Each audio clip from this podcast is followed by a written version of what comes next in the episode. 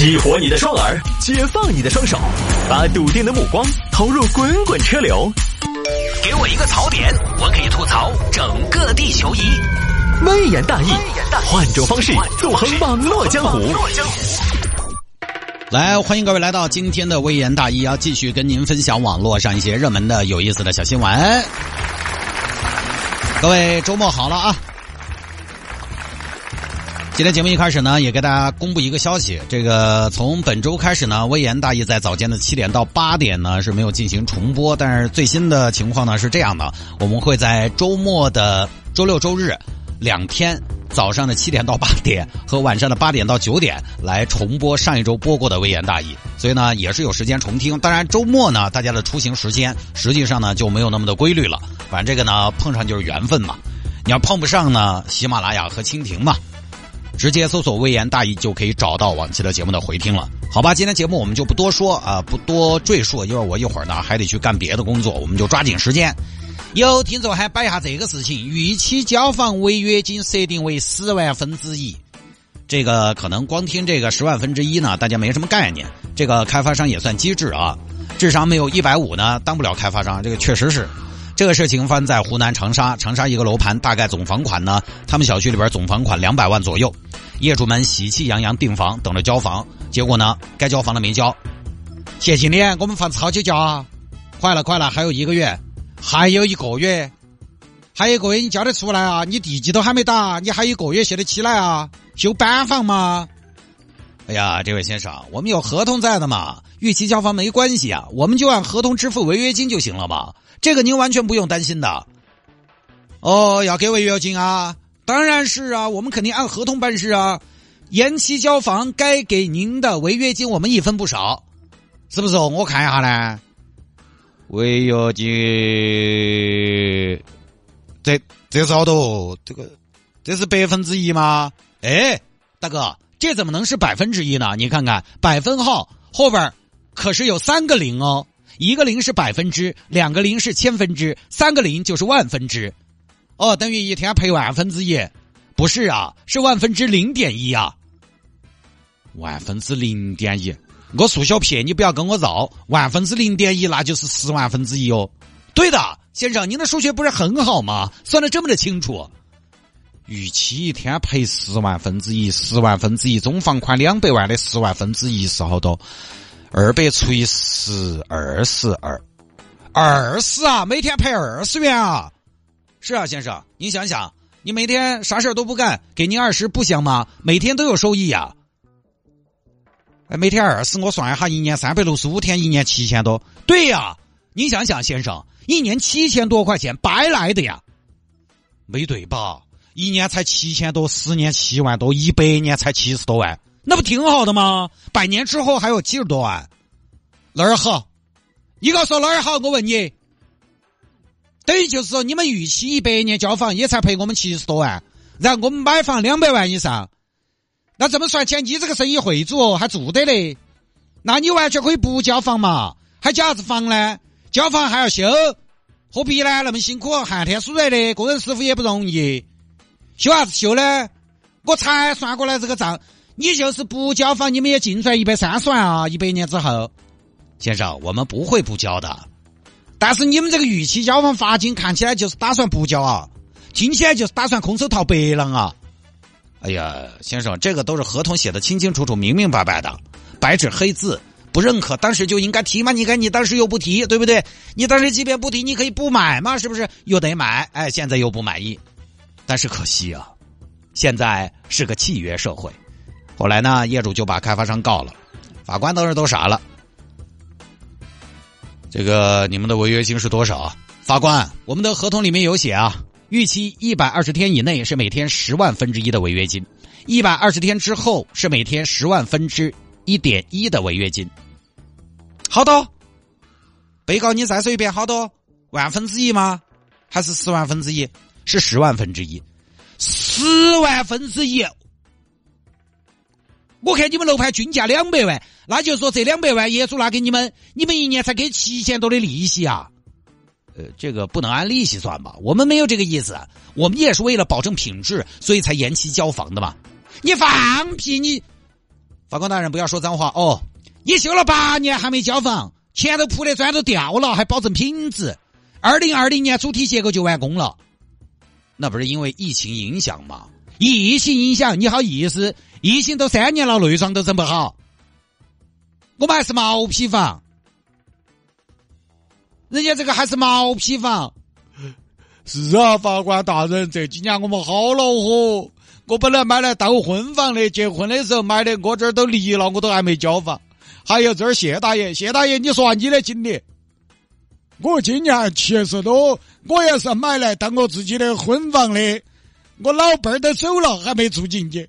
他走的时候最后一句话都是说的啥子？我现在想起来，我心头都难受。他说的，你想都想不到，法官大人。哎呀，各位旁听的呀，哎，他最后一句话说的，我现在想起来，我一想到他说那句话，我就潸然泪下。我觉得对不起他，到老了一辈子没住过新房子。他最后一句话说的，他说：“老公，我想住新房子。”是啊，法官大人，你看看张这个谢大爷多惨呐！还有张姐，张姐也惨呐。哎，我是给我们儿买的学区房，交房一直延迟，我们现在都住不进来。我们儿都辍学了，只有在附近租房子，一年七千多的赔偿，只住得到两个月。还有我，我也有话说。刘娘娘，刘娘娘，给大家介绍一下刘娘娘。刘娘娘，你前两天才把腿赶绊倒，今天怎么也来了？我要来。不良开发商，我爬都要爬过来，我来支持大家。法官，您看看，这是民愤呐！哎呀，被告不得不说，您这个违约成本确实很低嘛啊！甚至说起来，您这个都不要说成本，您这成本算起来还有点划算呢。原告你们的诉求是什么？我们就请求法院把违约金改成万分之一，万分之一就行，就这么事儿啊！现在判决好像还没有完全下来。也不知道怎么判啊，反正律师说了一般来讲呢，违约金是每天万分之一到万分之三之间。这个事情我采访了我的大玩家的搭档大新儿，大新说呢，刚开始的逾期交房违约金可以写到千分之一，这样的话呢，一百万的房子违约一天可以赔一千块钱。哎，是不是一千块钱？那个时候为什么逾期交房违约金可以立得很高？因为那个时候不太会逾期交房。所以开发商呢也写个爽，觉得反正这也用不到，啊！但是后面呢，当预期交房的风险出现之后呢，真的要赔了，哎，就就就咱得讲讲，不能把自己套进去了，不然也肉疼。于是呢，就把这个调整到了万分之一。同时呢，开发商会主动的把交房时间写得稍微长一点他是觉得呢，写的足够长，我就不会逾期。现在成都某著名小区的交房周期已经是三年了，如果三年都还交不了，估计呢也就交不了了。所以，即便是违约金啊，消费者也不能指望着开发商只要违约就能一直给你赔，他赔不到几年，赔不到几年，他可能就烂尾了，他可能就跑路了，因为他不能交房，就是因为没得钱收尾了嘛。最后的问题还是落到没钱上了，没钱了，他还能给你支付赔偿啊。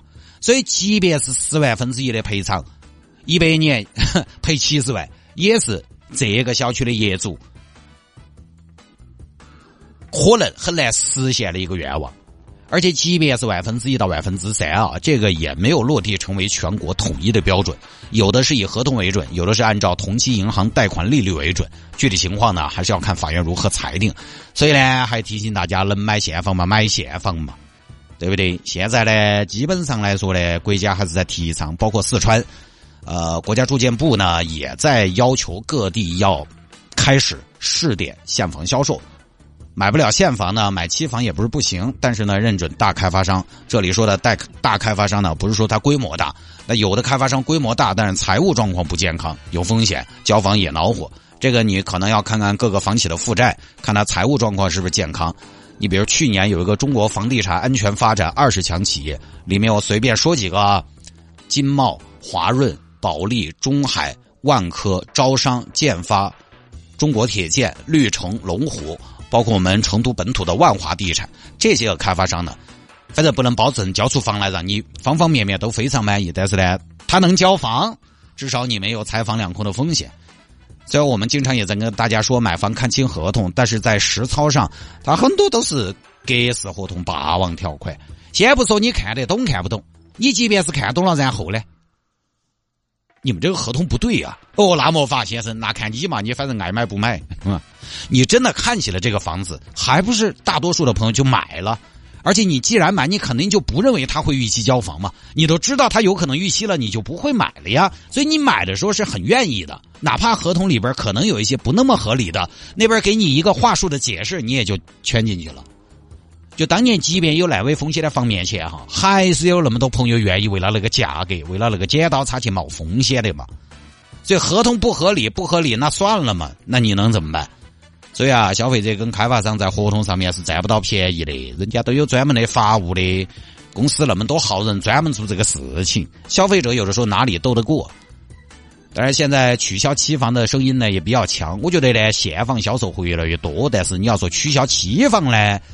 呃，网上呼声比较大，但是呢，现房对房企的资金要求也很高。